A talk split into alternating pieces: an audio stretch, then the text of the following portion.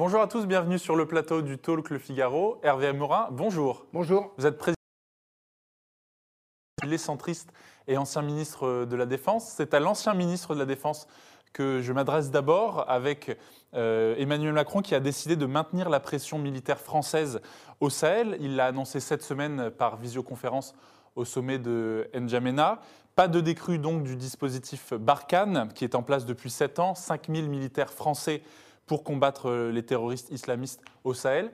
Est-ce que c'est une juste décision? Est-ce que la France doit rester présente militairement dans cette région? Je pense qu'il est temps pour la France de se poser la question euh, combien de temps encore? Et à travers cette question, c'est celle de la reconstruction démocratique, du dialogue démocratique, du dialogue avec les forces d'opposition, du dialogue éventuellement avec une partie des forces combattantes.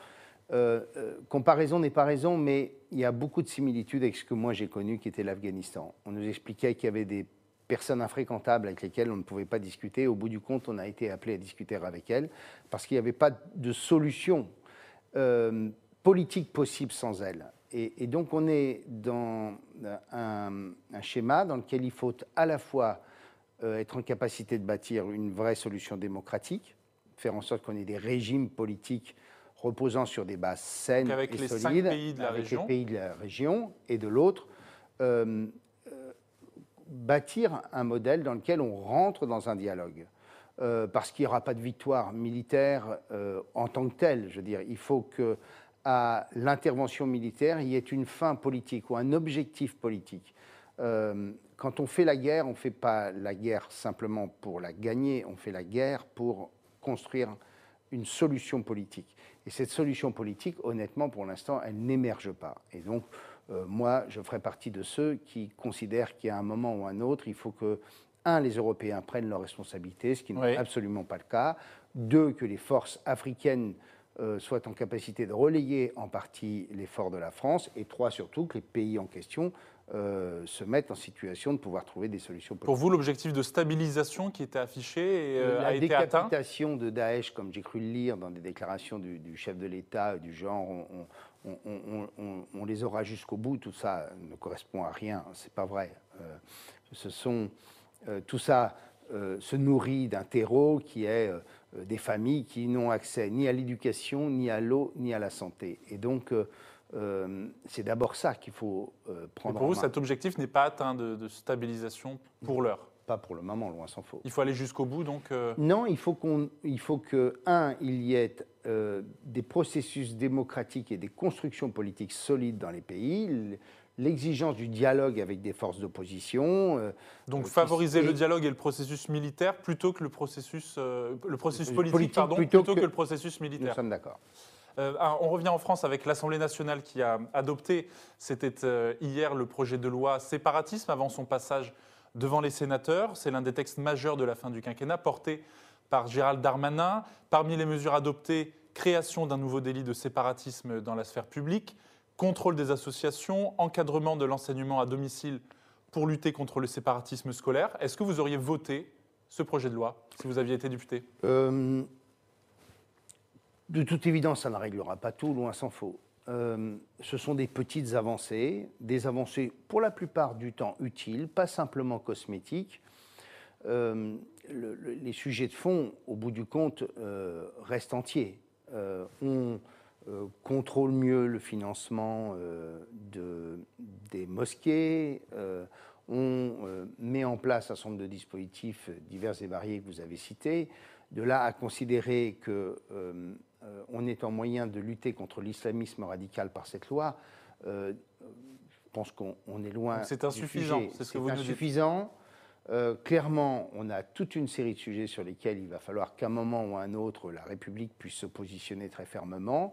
J'en vois au moins deux. C'est l'alimentation du flux qui amène à ce terrorisme, tout du moins cet islamisme radical, pardon, et parfois qui débouche jusqu'au terrorisme. C'est euh, d'une part la question de l'immigration clandestine, l'immigration irrégulière. Il faut qu'on puisse tarir le flux pour faire en sorte qu'on puisse assimiler et faire en sorte que euh, ces hommes et ces femmes qui sont dans notre pays euh, deviennent complètement associés à la République française. Vous faites ce lien donc entre immigration d'une part et islamisme radical. oui, parce qu'on voit bien qu'on est en incapacité à pouvoir intégrer la totalité des populations que nous accueillons. Donc la première question, c'est faire en sorte qu'on soit en capacité de lutter complètement et totalement contre l'immigration clandestine. Posez-vous la question, quel est le niveau de reconduite à la frontière?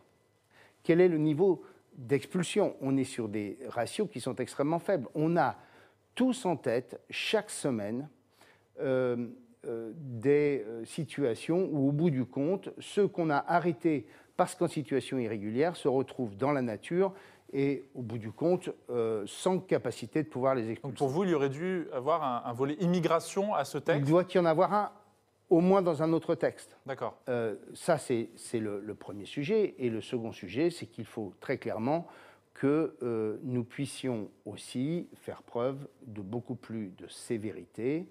Euh, voyez ce qui s'est passé encore ces derniers jours avec des policiers qui ont été attaqués. C'est quasiment tous les jours. Et donc, face à ça, il faut qu'on soit sans faiblesse c'est-à-dire qu'il faut des peines sévères et exécutées. Donc un volet immigration et un volet pénal qui manque selon pénal, vous à ce texte Qui manque très clairement pour faire en sorte que euh, euh, euh, ces individus que personne n'arrive à contrôler ne soient pas, en quelque sorte, ne deviennent pas des références dans des communautés où clairement la faiblesse de la République nous amène à des situations qu'on ne contrôle plus.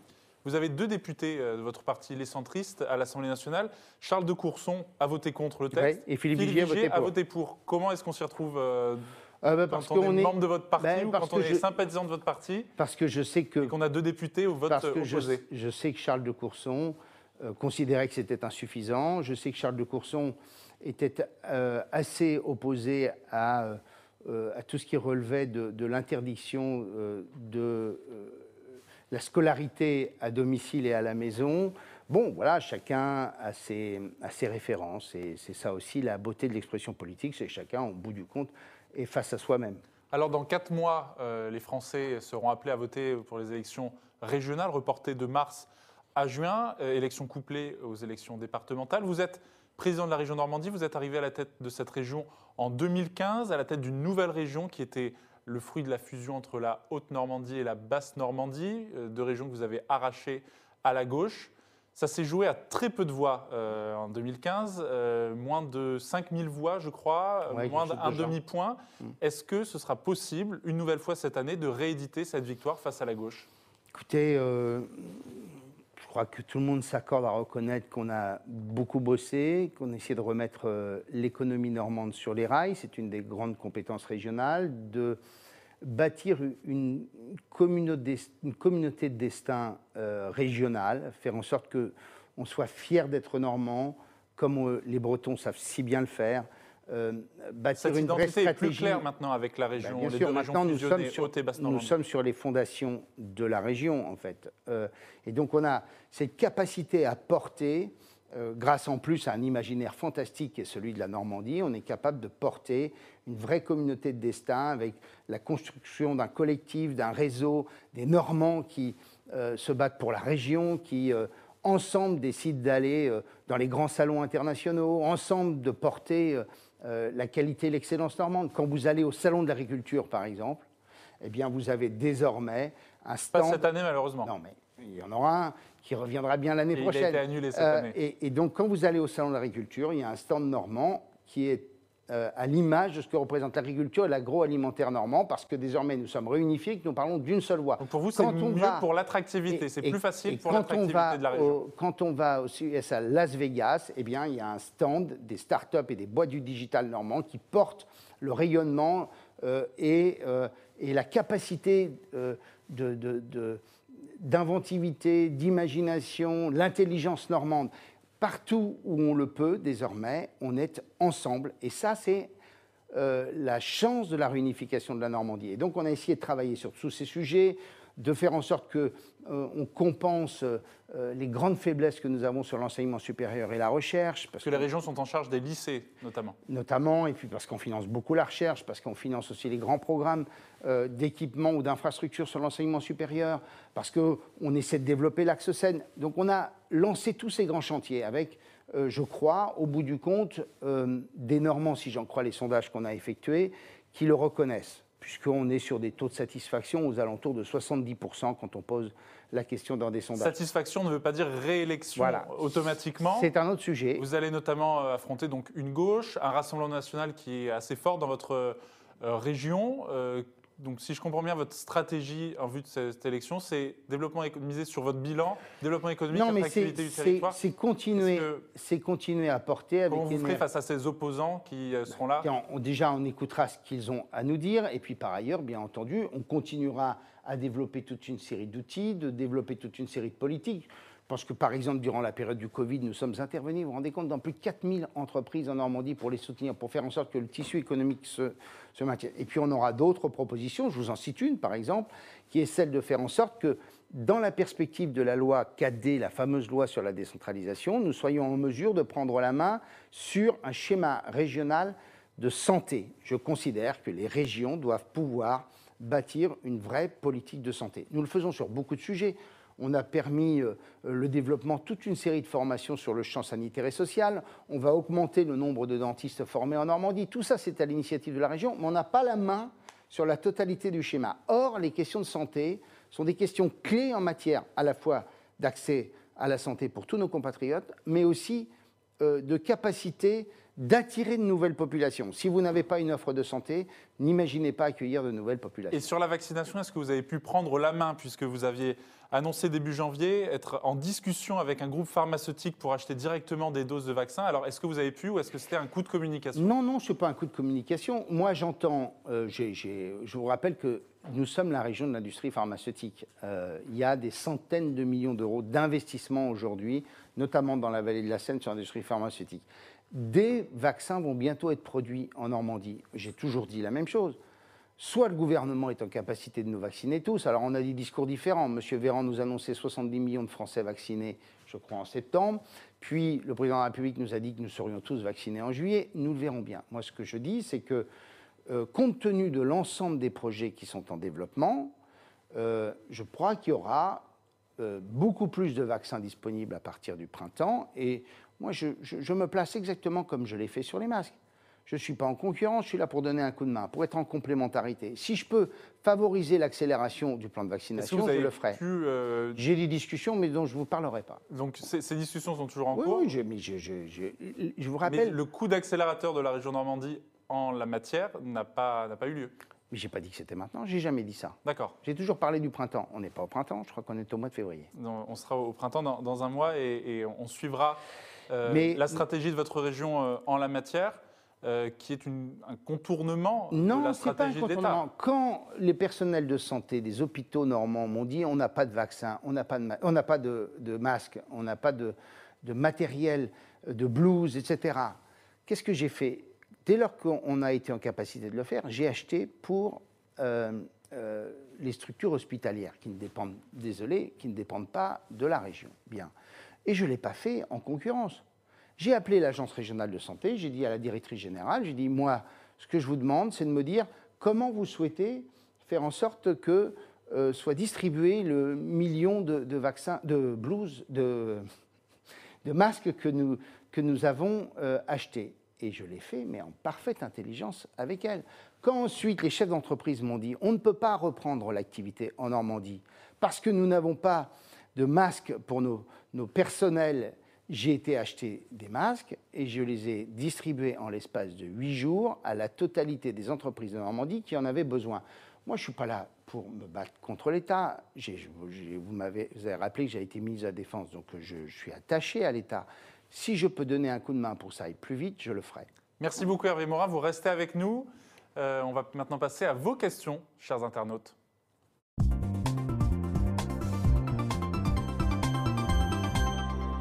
Des questions qui sont reliées par Sacha Beckerman. Bonjour Sacha. Bonjour Loris, bonjour Hervé Morin.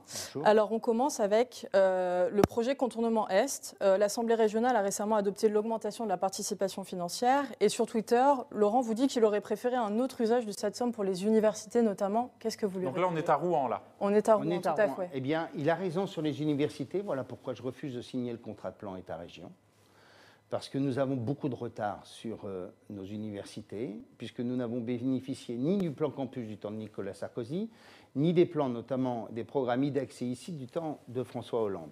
Et donc, ce que je souhaite, c'est ce ce sont des programmes d'équipement et d'investissement dans nos universités. Ces programmes-là fait que nous avons beaucoup de retard. Et on a beaucoup travaillé sur ces sujets, notamment avec un campus au Madrier, dont j'ai pris l'initiative et à laquelle la métropole euh, de Rouen, euh, auquel la, le- la métropole de Rouen s'est associée. Euh, et ce campus, on peut le commencer. On a ce même travail avec l'agglomération de Caen et on a un travail avec la ville du Havre aussi. Et donc, ce que je dis à l'État, c'est que je demande à l'État de mettre 100 millions d'euros sur les universités pour que les régions, la région mette 200 millions d'euros et les agglomérations 200 millions d'euros. On a un programme d'un milliard qu'on pourrait faire en deux contrats de plan. Donc il a raison, il faut beaucoup d'argent pour l'enseignement supérieur parce qu'on a là un immense défi, c'est que nous perdons chaque année 3000 étudiants, notamment niveau master, qui quittent la Normandie pour aller en Ile-de-France ou vers la Et Bretagne. vous voulez garder ces étudiants Ah, bien sûr. dans votre région? Ce sont en quelque sorte, pardon de l'expression, mais les meilleurs qui nous quittent. Et, c'est pour la Normandie une saignée qui est totalement intolérable. Et donc je veux que nos universités soient euh, suffisamment attractives pour euh, euh, éviter cette saignée, pour accueillir aussi les meilleurs des autres, des autres régions françaises ou, du monde entier. Donc il a raison sur l'enseignement supérieur, mais là où il a tort, c'est que ce n'est pas parce que vous faites un effort sur l'enseignement supérieur qu'il ne faut pas en faire pour améliorer euh, la desserte euh, et tout du moins pour contourner ces flux de poids lourds, de milliers de poids lourds Ça, c'est un tous gros les jours, projet à Rouen qui est voilà, controversé. et qui est et, et qui gangrène l'agglomération rouennaise, qui empêche euh, aux Rouennais et à la métropole rouennaise de pouvoir reconquérir son centre-ville et qui empêche aussi euh, d'être correctement connecté aux grands flux de communication. Une deuxième question Et donc il nous faut ce contournement Est.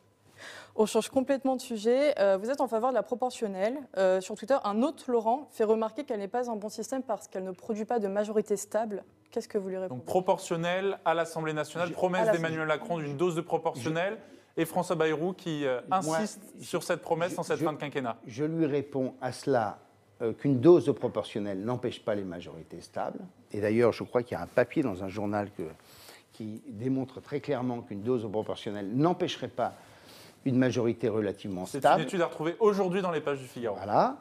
Euh, deuxièmement, euh, qu'il nous faut des majorités les plus larges possibles pour emmener un maximum de compatriotes dans la réforme ou les réformes que porte le gouvernement. Et troisièmement, il faut que l'Assemblée nationale soit un lieu de débat et de confrontation. Pour vous, elle n'est pas suffisamment représentative Non, des on différentes peut forces pas, politiques on peut pas accepter une assemblée dans laquelle euh, 20, 30, 40% de nos compatriotes ne sont pas représentés. Ça, c'est pas possible.